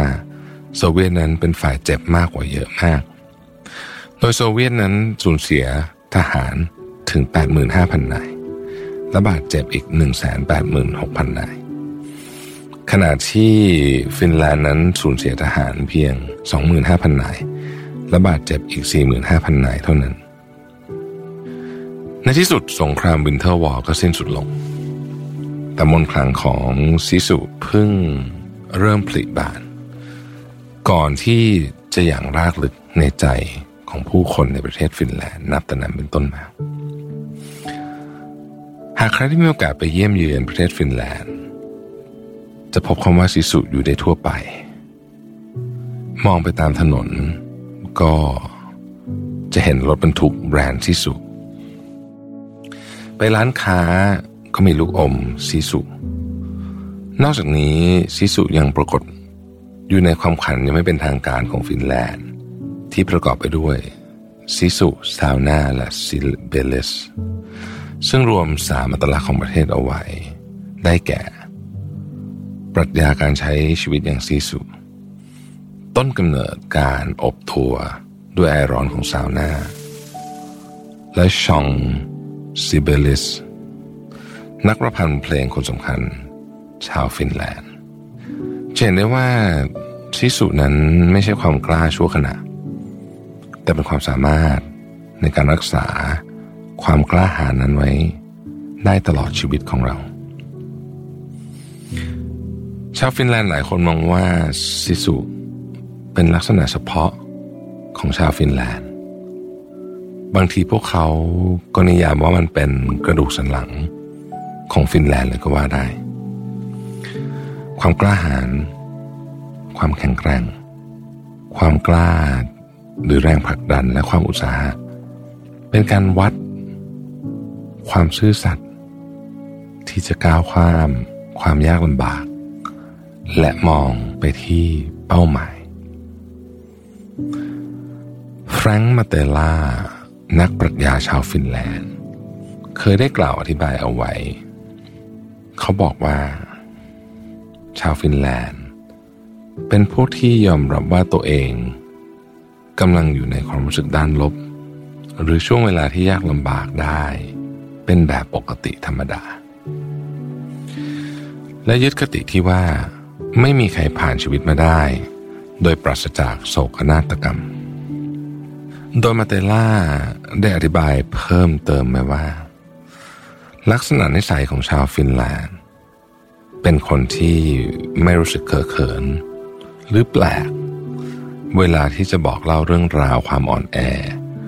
และความทุกข์ที่พวกเขาต้องเผชิญให้คนรอบๆตัวฟัง เพราะที่สุดแล้วไม่ว่าจะทุกข์แค่ไหน อ่อนแอแค่ไหน ความสามารถในการอดทนต่อความทุกข์ต่างหาก คือสมดุลที่แท้จริงของชีวิตที่มีความสุข มีความอดทน รักษาสมดุล ยอมรับว่าอุปสรรคและความทุกข์คือสัจธรรมของชีวิต ที่เราไม่อาจหลีกหนีได้ และที่สำคัญที่สุดพึงพอใจ กับสิ่งที่ชีวิตมอบให้เรา มาเตล่าเล่าต่อว่า คนฟินแลนด์มีความกระตือรือร้นที่จะพัฒนาตัวเองและเรียนรู้สิ่งใหม่ ๆ การเรียนรู้ไม่ได้หมายถึงการเรียนรู้ภาษาใหม่ หรือฝึกทักษะเกี่ยวกับการทำงานเสมอไป แต่อาจจะเป็นเรื่องเล็กๆน้อยๆที่ทำให้มีความสุข เช่นทำอาหารเมนูใหม่ เล่นเรือ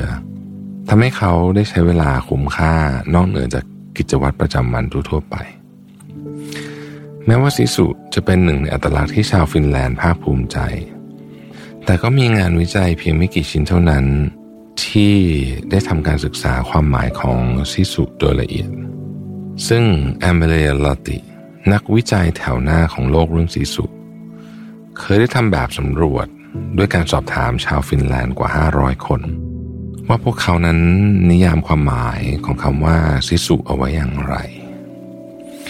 เธอได้ข้อสรุปออกมาเป็นคุณสมบัติสามข้อด้วยกัน ข้อที่หนึ่งคือความเพียรพยายามที่ไม่ธรรมดา โดยคุณสมบัติประการแรกและโดดเด่นของซิสุเเกี่ยวข้องกับความสามารถในการเอาชนะขีดจำกัด ที่ตัวเองเคยตั้งไว้ทั้งด้านร่างกายและจิตใจ เมื่อเผชิญกับความยากลำบาก และการกระทำต่ออุปสรรค โดยการเข้าถึงและใช้พลังงานจำลองในตัวดังที่ผู้เข้าร่วมการศึกษาของแอมิเลียกล่าวว่า ที่สุหมายถึงการไม่ยอมแพ้แม้อุปสรรคจะดูเหมือนผ่านพ้นไปไม่ได้ ข้อที่สองการลงมือแก้ไขสิ่งต่างๆ ด้วยตัวเอง โดยชิสุสามารถถูกอธิบายไว้ว่าเป็นหลักการความคิดที่เน้นการลงมือทำซึ่งแปลว่าคนที่ยึดถือแนวทางสิสุนั้น มีแนวโน้มที่จะลงมือทำหรือลงมือแก้ไขสิ่งต่างๆ เมื่อความผิดพลาดเกิดขึ้น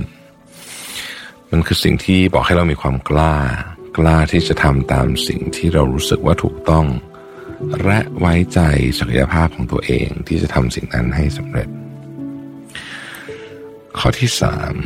การดึงพลังงานแฝงของตัวเองออกมา อย่างที่คนฟินแลนด์หลายคนนิยามชิสุเหมือนเป็นดังเวทมนต์ถ้าพูดอีกในคือชิสุคือพลังงานแฝงบางอย่าง ที่เราสามารถดึงมันออกมาใช้ในยามขับขัน เหมือนกับเวลาที่เราสามารถยกตู้เย็นคนเดียวได้ ตอนไฟไหม้ ชิสุก็คือการปลุกเอาพลังแฝงสูงสุดณจุดที่ลึกที่สุดของจิตใจให้ตื่นขึ้นมาหนังเวทมนต์ที่เสกถา ให้เราสามารถทำสิ่งที่คนอื่นคิดว่าเป็นไปไม่ได้ ให้เป็นความจริง ท้ายที่สุดนี้ชิสุเองก็ไม่ได้เป็นแนวทาง การใช้ชีวิตที่บังคับให้เราพยายามมีความสุขกับสิ่งรอบตัวเสมอ หากแต่เป็นพลังงานทางใจ ที่มอบทัศนคติ และความรู้สึกพึงพอใจให้พวกเราเสียใหม่ ในรูปแบบที่แต่ละคนพึงมีต่อชีวิตที่ถูกหยิบยื่นให้นั่นเองซิสุช่วยให้เรามองโลกด้วยสายตาของความพึงใจ บางทีกาแฟแก้วที่อร่อยที่สุด อาจจะไม่ใช่กาแฟที่ราคาแพงหรือขายดีที่สุดเสมอไป แต่เป็นกาแฟ ที่โอบกอดเราด้วยรสชาติที่ทำให้เรา ยิ้มได้รสที่ดีที่สุดอาจจะไม่ใช่รสที่หรูหรา แต่เป็นรถที่พาเรา และสมาชิก ไปยังที่หมายด้วยความสบายใจไร้กังวล บางที เรื่องธรรมดาแสนวิเศษเหล่านี้ คือเวทมนต์อันแท้จริง ที่หล่อเลี้ยงคนฟินแลนด์ จนกลายเป็นคนที่มีความสุขอันดับหนึ่งของโลกก็ได้ครับ ผมหวังว่าเรื่องราวที่นำมาเล่าในวันนี้ จะช่วยทุกท่านรู้สึกผ่อนคลายต่อชีวิตมากขึ้น เอาละครับ ตอนนี้เรามา ค่อยๆจินตนาการว่า ร่างกายของเรากำลังถูกโอบกอดโดยที่นอนนุ่มๆ เรารู้สึกเบา จิตใจของเราวางเรื่องต่างๆ ลงไปหมดแล้ว เรารู้สึกสงบ ผ่อนคลาย สบายใจ หายใจเข้าช้าช้าหายใจออกช้าช้าหายใจเข้าช้าช้าหายใจออกช้าช้า เสียงรอบตัวของเราเริ่มเบาลง เงียบลง อากาศเย็นๆ ผ่านหน้าของเราไปอย่างแผ่วเบา ขอให้ทุกท่านรู้สึกผ่อนคลาย และหลับสบายในคืนนี้นะครับ แล้วพบกันใหม่ในตอนต่อไปกุดไนครับ